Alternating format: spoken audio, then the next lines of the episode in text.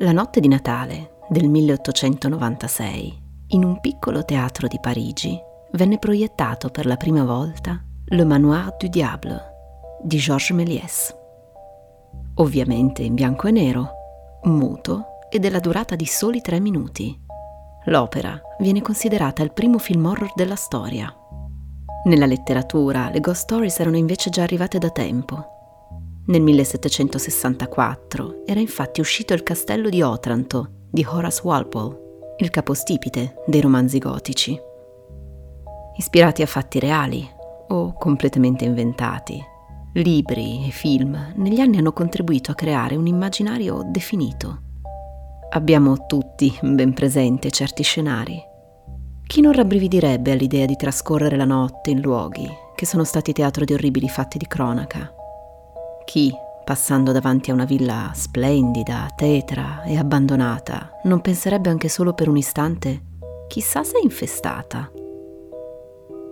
Ma ci sono anche storie che forse non raggiungeranno mai il grande schermo e non troveranno posto tra le pagine di un libro dall'elegante copertina rigida.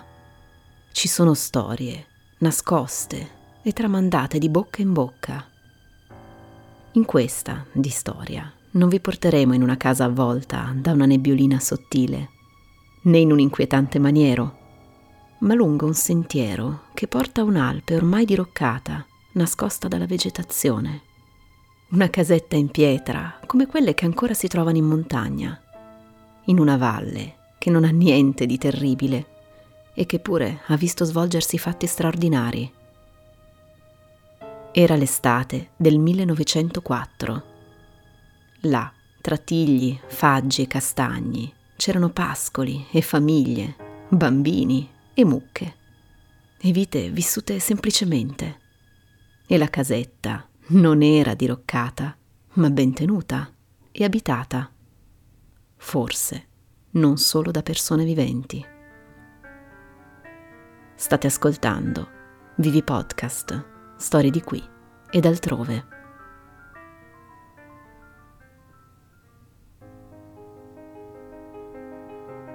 Nel 2014 la Fondazione Svizzera per la tutela del paesaggio l'ha eletta Paesaggio dell'anno è la splendida Val di Muggio, la più meridionale della Svizzera. Pascoli, boschi, chiesette, antichi mulini e piccoli villaggi rustici. Difficile non rimanere incantati davanti ai suoi panorami. Nel 1797 lo scrittore elvetico Carl Victor von Bonstetten la definì una delle più belle valli alpine che io abbia mai veduto chiamata anche Valbreggia per il fiume che l'attraversa, fa parte del territorio del Mendrisiotto, nel canton Ticino, e si trova al limitare del confine con l'Italia e della valle d'Intelvi. L'altitudine è compresa tra i 300 e i 1700 metri e questo le consente di passare da una vegetazione verdeggiante ricca, quasi mediterranea, agli splendidi e suggestivi paesaggi alpini. A Cabbio, nel cuore della valle, si trova anche il Museo etnografico della Val di Muggio e non molto lontano da qui c'è la nostra Alpe di Pietra. Ha un nome, Alpe di Cetto, e si trova a una quarantina di minuti circa da Cabbio, sul Monte Cetto. Siamo a circa mille metri di altitudine, alle pendici del Sasso Gordona, cima rocciosa circondata da splendidi prati verdi. Un luogo da cartolina, insomma. Eppure è proprio qui, tra sentieri, pascoli e fiori, che si svolge la nostra storia. È l'estate del 1904. Nel Cascinale, conosciuto come Alpe di Cetto, vive la famiglia Codoni. È una vita dura, quella dei valligiani, vita di sacrifici e duro lavoro. Per raggiungere il vicino paese di Cabbio bisogna seguire la mulattiera e a piedi è più di una mezz'ora di strada. La sera del 19 luglio, in casa c'erano la signora Codoni, i figli Demetrio, di 18 anni, Maria, di 13, e un loro parente. Il padre era invece assente, in quanto abitualmente dormiva nella non lontana Alpe del Corno. Improvvisamente, i presenti vennero svegliati da una serie di colpi, alcuni lievi e lontani, altri che sembravano provenire dalla soffitta o dalle pareti vicine. Fu impossibile determinarne la causa. Il fenomeno continuò a ripresentarsi nei giorni successivi, terrorizzando la famiglia, tanto da indurla a recarsi all'Alpe solo durante le ore di luce, per poi passare la notte altrove. Esasperato, il signor Codoni decise di rivolgersi al parroco di Cabbio, Don Spinelli. Sembra sia proprio lui l'autore di un manoscritto anonimo in cui viene raccontata la vicenda e che è stato ritrovato da Aldo a Becherli nella biblioteca salita dei frati di Lugano. Don Spinelli il 22 luglio si recò per la prima volta a casa dei Codoni e molto probabilmente poté assistere a qualcosa di straordinario perché si affrettò a scrivere alla curia di Lugano. In una casa di qui vi sono gli spiriti, ossia il diavolo. Queste le sue parole. Nella missiva il prete domanda, lasciando trapelare una certa ansia, che cosa deve fare. Se non sia il caso di praticare qualche esorcismo. La notizia fece scalpore. Non tanto all'interno della curia, come aveva sperato Don Spinelli, ma piuttosto sui giornali. Molti sono gli articoli sul caso. Emilio Bossi, soprannominato Millesbo, storica penna della liberale gazzetta ticinese, condannò duramente l'operato della Chiesa, assolutamente convinto della falsità della vicenda. Altri giornalisti affrontarono l'argomento con più cautela o sostennero addirittura l'origine soprannaturale del fenomeno. Ma comunque, il risultato di questo botta e risposta fu quello di portare gli strani fatti di Cetto a conoscenza dell'opinione pubblica. Sempre più curiosi percorrevano il sentiero che portava all'Alpe. Il 29 luglio, a casa dei Codoni, si recò una prima volta il procuratore pubblico Carlo Stoppa.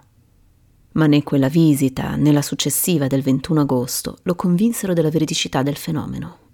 Il 30 luglio l'arciprete di Balerna, Don Angelo Abbondio, visitò la cascina insieme ad altri testimoni. I colpi si fecero sentire, ma non tali da fare impressione ai visitatori. Tuttavia, gli strani rumori andavano avanti e nessuno, fossero essi preti, autorità o gente comune, sembrava in grado di individuarne la provenienza. Il fenomeno, invece di diminuire, pareva intensificarsi.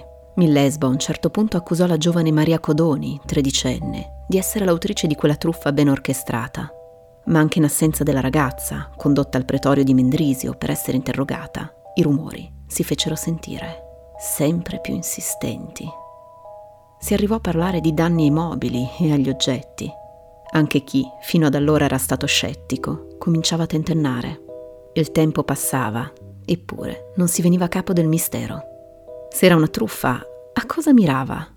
E soprattutto, chi aveva interesse nel mettere in scena una vicenda tanto complicata e assurda? La Chiesa? I codoni stessi?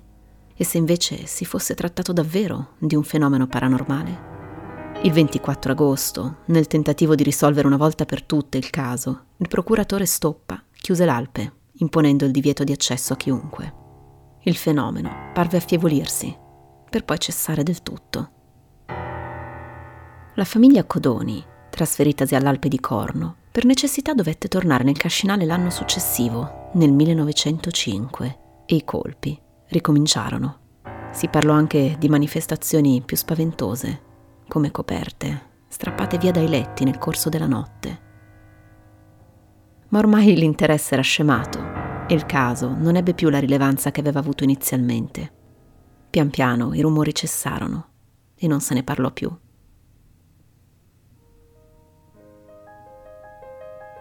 Difficile dare un giudizio su questa vicenda, che sia stata Maria o suo fratello, che fossero le travi di una casa vecchia o gli animali o davvero gli spiriti. È impossibile dirlo. Come impossibile sapere quanto abbiano giocato la superstizione o la paura. Il tempo è passato e la vegetazione ha inghiottito l'Alpe, i suoi misteri e i ricordi di chi ci ha vissuto. La vita nella valle è andata avanti ed è cambiata. Questi sono fatti lontani e oscuri e forse per questo ancora più affascinanti. Perché è vero, non è un film dell'orrore, ma si tratta di una storia che è accaduta realmente. E anche voi potete imboccare quel sentiero, respirare l'aria tersa dei boschi di montagna e giunti a quella casa ormai in rovina, con cautela, senza avvicinarvi troppo, tacere, tendere l'orecchio rimanere in attesa.